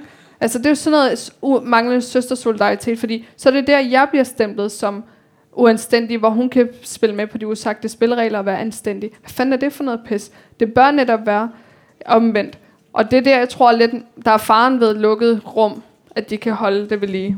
Jeg, t- jeg tror bare, at øh, med den brune feminisme, den tager lang tid. Jeg tror ikke, den kan komme over det der. Jeg tror, at det skal gøre, gøre at man kan komme og lukke dem ind i grupper. Jeg ved godt, at det er frygteligt, men der er jo mange, der er usikre, der er mange, Ja. der ikke tør stille.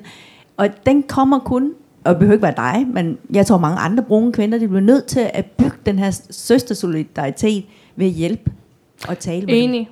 Men- Og jeg er også det mest utålmodige menneske, så det skal heller... Jamen, jeg jeg er det mest utålmodige menneske, så jeg er helt med på, at det er svært. Og det er også derfor, jeg siger, at der skal også være det, og der skal også være åbenhed omkring det. Jeg har valgt den åbne, men der skal helt klart være nogle fronter, der bliver skabt, som du kan stå i spidsen for. Ikke? Karen? Ja, GT, hvis, hvis nu man vil have nogenlunde fred og ro i sit liv, så er der jo tre ting, man skal holde sig fra. Ikke? Det er kvindedebat, religionsdebat og integrationsdebat. Du tager dem alle tre, og det er dybt imponerende. Det er et fantastisk mod, du har. Du står midt i den debat i Danmark, og derfor kan jeg godt tænke dig at spørge, er der noget, når man står... Debatten kan jo være meget polariseret, vi har Mm. måske lige set et eksempel på det. Er der noget, der, kan, der rykker sig? Kan det rykke noget i debatten i Danmark i dag, selv når man står meget langt fra hinanden? Oplever du det? Kan du selv rykke dig, og oplever du, når du er ude, og man står utrolig langt fra hinanden, og det kan virke uforsonligt, at det faktisk godt kan rykke sig alligevel? Altså, jeg, jeg tror, man skal... Det er ja og nej, Karen, fordi selvfølgelig, selvfølgelig rykker det på noget, når vi, når vi modstandere står. Men okay, når du øh, stiller mig op ved siden af Marie Kraup, som kun vil tage og snakke om islam, og som slet ikke anerkender kulturens betydning, og som nægter, at de elementer i islam, der kvindeundertrykkende, skam også findes i det nye og det gamle testamente, ikke? så rykker det ikke en skid. Det er også derfor, jeg hader Clem Kærsgaards debatprogram efterhånden. Altså debatten er, men fordi der er netop sort-hvid stillet op mod hinanden. Der er ikke plads til. For at noget af det, der også måske rykker os, ikke, det er, hvis vi også møder hinanden i nogle øh, sammenhænge, hvor vi ikke skal måske sige det, der forventes af os.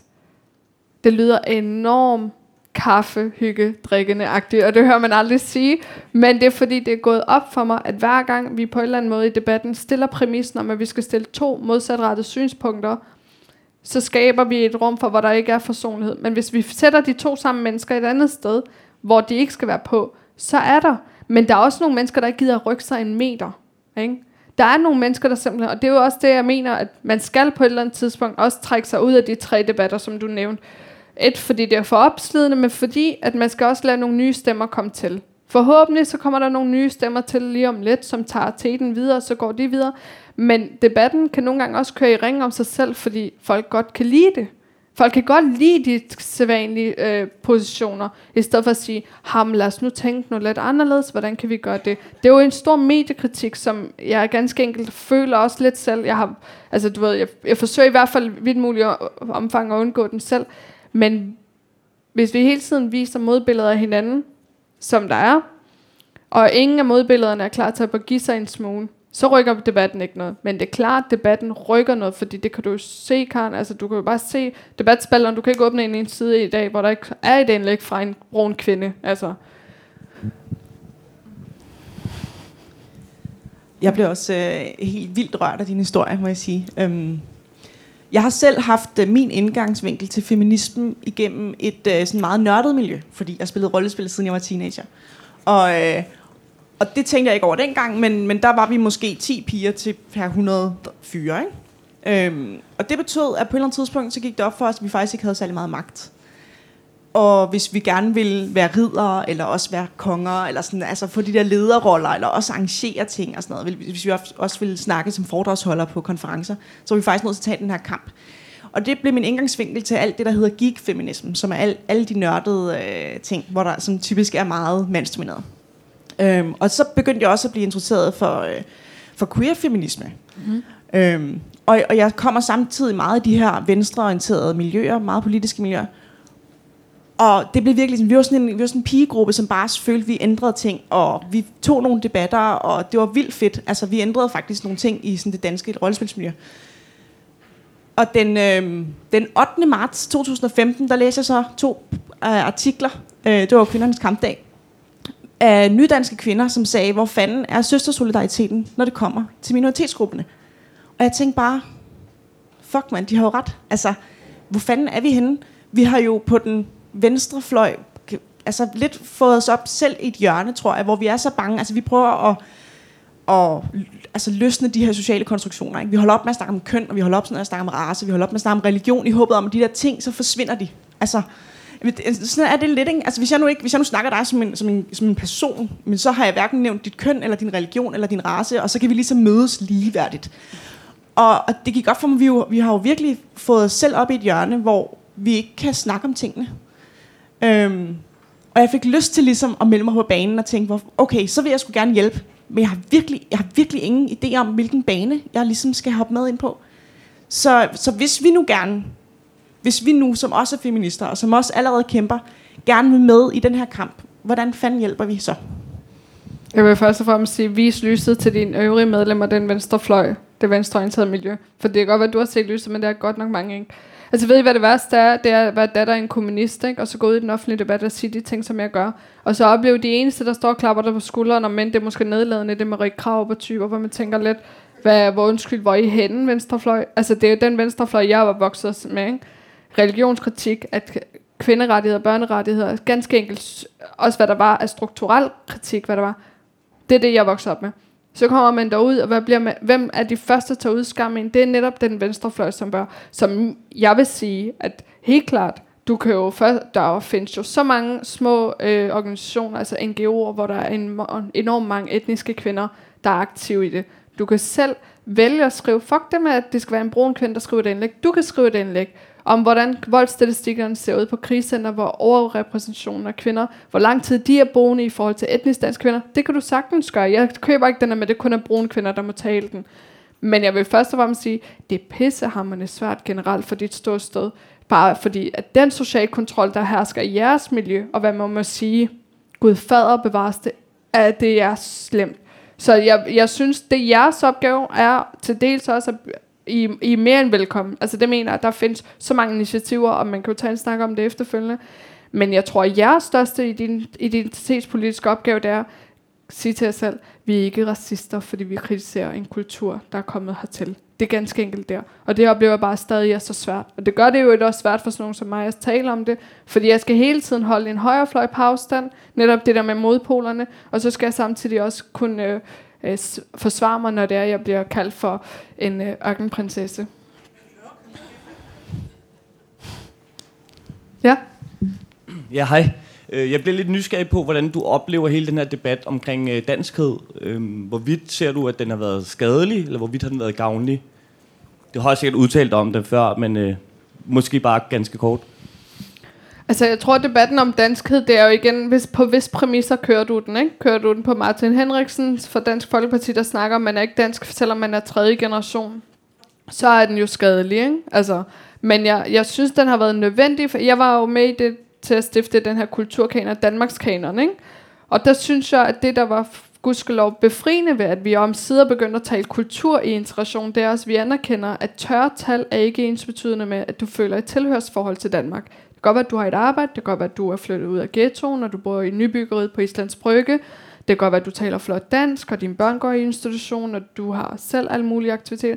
Men det er måske ikke det, der gør det dansk. Det, der gør det dansk, det er måske, at du underskriver lidt det her sæt af regler om ligestilling, individet i centrum. Du underskriver lidt pakten med samfundet om, at vi alle sammen tilhører den her fællesskab med hinanden, og vi føler os ikke bedre. Det har man ikke fokuseret på, og jeg synes, det er enormt vigtigt at snakke om kultur i danskhedsdebatten. Det er, det, det, hvordan skal jeg sige det? Jeg synes, jeg synes ikke, at øh, fordi du taler perfekt dansk, og du har en uddannelse som jurist, gør dig dansk. Men jeg synes, det, der gør dig dansk, det er, du faktisk er, anerkender det her samfunds rigdom, som det giver dig som individ. Du skriver også under på at værne om det. Men når jeg møder anden og tredje generations indvandrere, eller slå efterkommere, øh, danskere med anden etnisk baggrund, øh, som gør en stor dyd ud af at sige, at de er ikke danskere, de bor her. Så synes jeg, at den er relevant, for så er der en eller anden, der er gået galt, men det er også for deres vedkommende, fordi jeg synes, man genvinder en magt, når man som dansker, som jeg ser ud, siger, jeg er dansker. Altså det synes jeg faktisk. Og jeg synes også, det er det, vi skal ud til ungdommen og sige, prøv at høre, det er ikke på bekostning af den ene eller den andet, men du skal opfatte dig selv som dansk. Det gavner dig til med over for dem, der hele tiden vil fratage din danske identitet.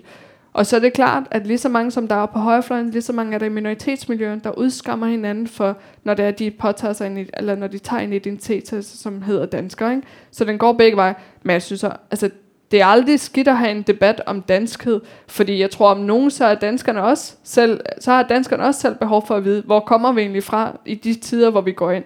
Men jeg reducerer i øvrigt heller ikke danskheden til at være det, som nogen vil netop svinefrikadeller og lignende. Det er en stor del af den danske madkultur, det er jeg helt med på, og jeg synes, det skal være i institutionerne og sådan noget.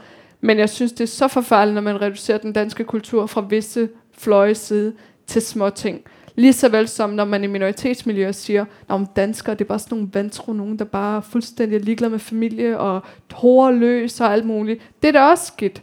Så, men helt klart, den skal da tages, og den skal tages først og fremmest os selv, der siger, jeg er dansker, jeg er afghaner, jeg er muslim. Der er intet ved det, der fuldstændig er modstridende.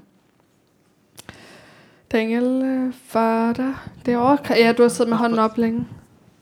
Ved siden af Karen. Mig, mig igen. Det var fordi, jeg kom til at tænke på det der med debatten om debatten. Den rykker sig. Der er jo bare noget med vores, med vores øh, debatkultur. Det er jo ikke længere en... Øh, det er jo ikke længere en samtale, det er ikke længere en dialog, det er argumenter over for hinanden. Det er vel egentlig også derfor, at den venstrefløjsfeminismen ikke rigtig kan finde ud af at dukke, altså sådan, komme ind, fordi vi alle sammen på en eller anden måde taler ud fra hvert vores tårn, og at det er argumenter mod hinanden. Der er jo ikke den der, at uh, tvivlen, eller uh, det som tvivlen kan føre med sig, at man ændrer mening, det er jo blevet til et, uh, et fyrord på en eller anden måde i vores debatkultur. Mm. Mm. Kan man gøre noget ved det? Eller tvivler du selv? Jeg tvivler hver eneste dag. Der skal slet ikke være nogen hemmelighed, at hver evig eneste dag, så jeg, tænker jeg, gavner jeg eller skader jeg udviklingen, og er jeg med til at skubbe til den forkerte vogn og lignende. Der er slet ikke noget der. Det, det kan godt være, at man virker totalt som om typen, man går over på vandet, og når, til med, når man går rundt med et diadem. Ikke? Altså, altså, jeg vil bare sige, det er, det er slet ikke sådan, jeg har det. Jeg, jeg tvivler også selv. Jeg synes, der er to ting, der er væsentlige ved debatten om debatten. Det er et, øhm, jeg synes, man skal nogle gange huske på folks udgangspunkt for at kunne debattere. Ikke? Jeg øh, debatterer ikke på en eller anden akademisk fasong eller lignende, og, og uanset hvor mange år jeg læser på universitet, jeg vil ikke kunne finde ud af det, fordi jeg bare taler som havnearbejder. Ikke? Jeg synes, det er vigtigt at huske på folks udgangspunkt for at kunne debattere. Det var det, der var et problem før i tiden, før med de sociale medier. Ikke? At vi kunne ikke finde ud af at tale med nogle andre på andre måder, og det er derfor, at en venstrefløj lukker sig mere og mere om sig selv. De intellektuelle, der sidder med papirsnus og teori, teorier, så sidder de der i sit eget hjørne. Men på den anden side, så er der også blevet det problem, at, at debatten i dag også rigtig meget former sig ud på meninger, i stedet for måske nogen, der bidrager med noget. Men helt ærligt, hvor er kultursegmentet i Danmark, når det kommer netop til det her med ligestillingskamp? Hvor er kultur Danmark, når det kommer til velfærdssamfund? Hvor er eksperter, der ikke bare er betalt eller en tænketank med nogle andre? Men hvis du lægger mærke til det, og det er en kritik af mig selv også, debatten er også i høj grad ført an af studerende, øh, personlige historier og lignende. Det er også et problem for det. Og så har de sociale medier lukket op for, at Gud og hver mands holdning er vigtig at høre. Um, der synes jeg, man skal til at screene de sociale medier lidt for, hvem der må få en profil. Jamen, det mener jeg. Det lyder totalt auto- Det lyder chomsk, det ved jeg godt. Men, men det mener jeg. Og det er det, der skal let til for at få debatten på ret spor, for at finde balancegangen. For at vi netop kan høre hinandens argumenter. Fordi jeg hører jo altså også, hvad folk siger. Men rigtig mange gange, dem der går far til tastaturet på de sociale medier over for mig, de har kun læst overskriften. Øh, jeg er meget enig i, at dialogen og det at tale sammen er vigtigt, men at der også er en grænse for, hvornår man så bare begynder at stereotypisere hinanden. Hmm. Øhm, og jeg tænker, det måske kunne være rigtig fint at prøve at få folk til at se hinandens synspunkter, eller bare se hinanden som personer. Øh, både dem, som fra din baggrund, der ikke er enige med dig, men også dem på fløjene her hjemme for de gamle danskere, øh, som enten ikke vil tale om det, eller som har, øh, vil, eller vil blive stemplet som racister normalt. Øh, hvordan kan man mødes? Er der nogle ting, man kan gøre sammen, eller nogle steder, du tænker, at det er oplagt, at de her mennesker faktisk vil have med hinanden at gøre? Øh, vi snakker om, at Danmark kan være et rigt foreningsliv, eller at nogen bor bestemte steder og sådan noget. Hvad tænker du ville virke godt? Men jeg tror, altså, du snakker jo selv om at møde hinanden, og hvor du, i hvilket en forum du møder hinanden, så er forudsætning for, at det er et gunstigt møde, det er jo, at man er åben over for hinanden. Men jeg må altså også sige, at gennem de tre år, jeg har debatteret, så har jeg søget til masser af debatter, hvor folk har allerede indtaget sin standpunkt over for mig, hvor at man ikke engang gider at høre mine argumenter ud. Jeg har oplevet masser af folk, der netop ikke læser ind. Jeg har også oplevet masser af folk ikke være villige til at sige, okay, måske skal vi nytænke politik, integrationspolitikken, boligpolitikken, skolepolitikken, gymnasiepolitikken, netop for at vi kan møde hinanden, og ikke fordi vi diskriminerer. Vi kan alle sammen huske Langkær gymnasiumdebatten, ikke også? Med det her gymnasium, som havde ekstremt mange elever med en etnisk baggrund, og Rigskov, der var ingen. Når man snakker om kvotepolitik for gymnasier lige pludselig, så er, udtryk, så er det et udtryk for diskrimination. Det er det jo ikke. Det er netop for, at vi kan møde hinanden. Når man snakker om det, der blev jo taget op til taget op i Folketingssalen i dag, det var med, at der må ikke være mindre end ekstra antal procent af gamle danskere i boligområder, således at etniske danskere udgør majoriteten. Ikke? Øh, altså, det er, jo, det er jo vigtigt at se på, det er sådan noget, der skaber kulturmødet. Nogle gange skal man netop, altså, man har politiske værktøjer til at sige det. Og så ellers, så er det bare om at lytte. Men der er, jeg prøver at det er så få mennesker, der lytter derude. Det er det. Vi er pissehammerende dårlige som nation til at lytte til hinanden. Og men vi har aldrig nogensinde før haft så mange platforme til at høre hinanden. Så måske, så for alt det, der skal være muligt, så måske skal man også sige til sig selv, jeg lytter. Og tro mig, med den her bog, der har jeg måttet så mange gange erkende, at jeg har taget fejl om så mange ting. Jeg sad på Bornholm som 26 år gammel, og måtte erkende mit sort-hvide billede af mor, far, islam, Afghanistan, alt det her. Det var ikke sådan, som det har været. 26 år gammel, jeg skulle tage, tage op hele min selvforståelse til overvejelse, altså fuldstændig lave om på den. Det var pissehårdt. Men det gør man, fordi man tænker, at jeg vil gerne blive klogere, jeg vil også gerne blive klogere på min egen historie der må jeg sige, det er alligevel ret svært for folk til at forstå, at de kan godt blive klogere, hvis de nogle gange, ligesom øh, herren derovre sagde, at man tvivler, og man står ved, at man gør det, ikke? Jeg håber, det var svar nok. Ellers så tror jeg bare, du skal starte din egen øh, mangfoldige organisation. Tænker vi nærmer os de ja. sidste spørgsmål? Ja, det er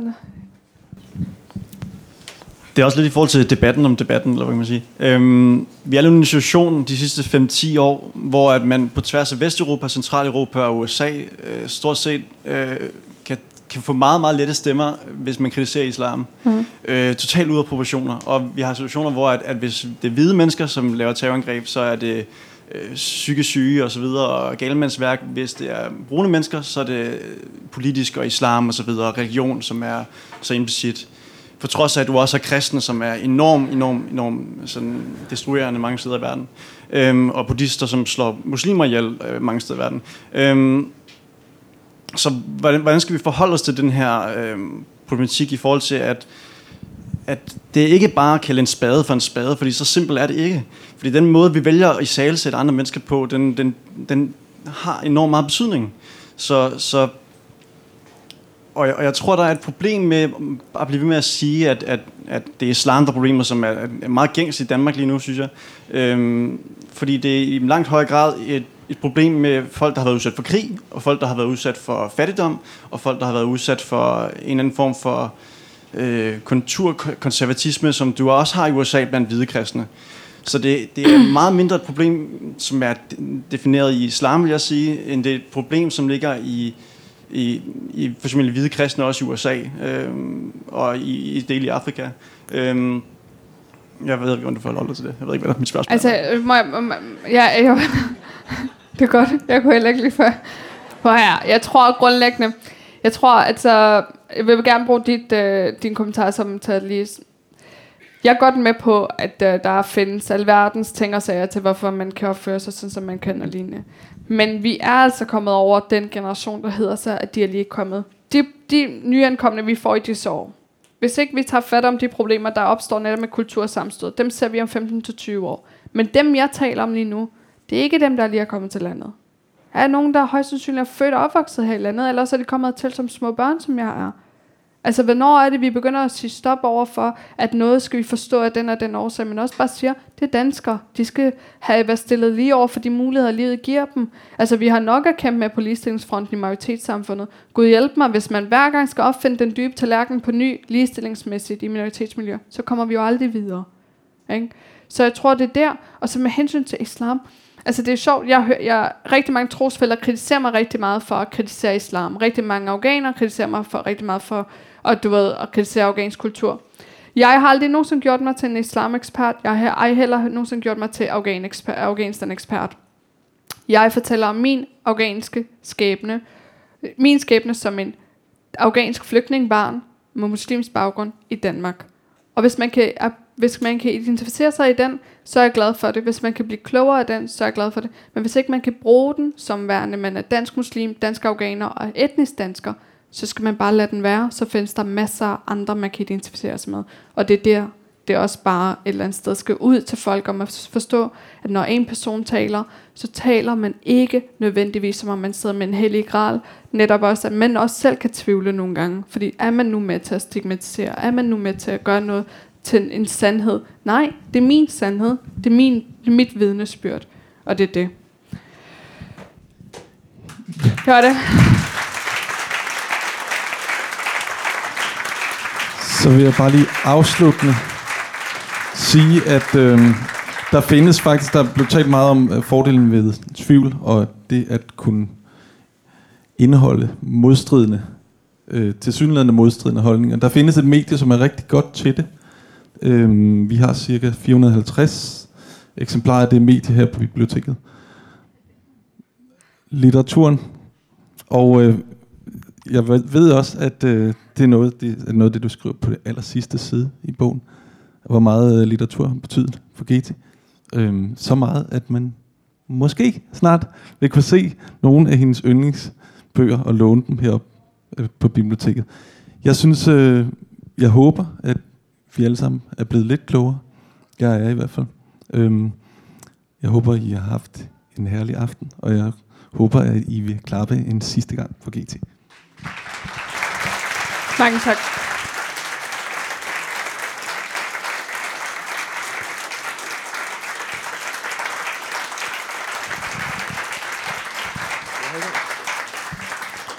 Tak til alle fremmødte. Tak fordi I sad så længe og lyttede, og tak for alle spørgsmål. Det var sat. Tak. Du har lyttet til et podcast fra Københavns Biblioteker. Du kan finde flere podcast på bibliotek.kk.dk-lyd.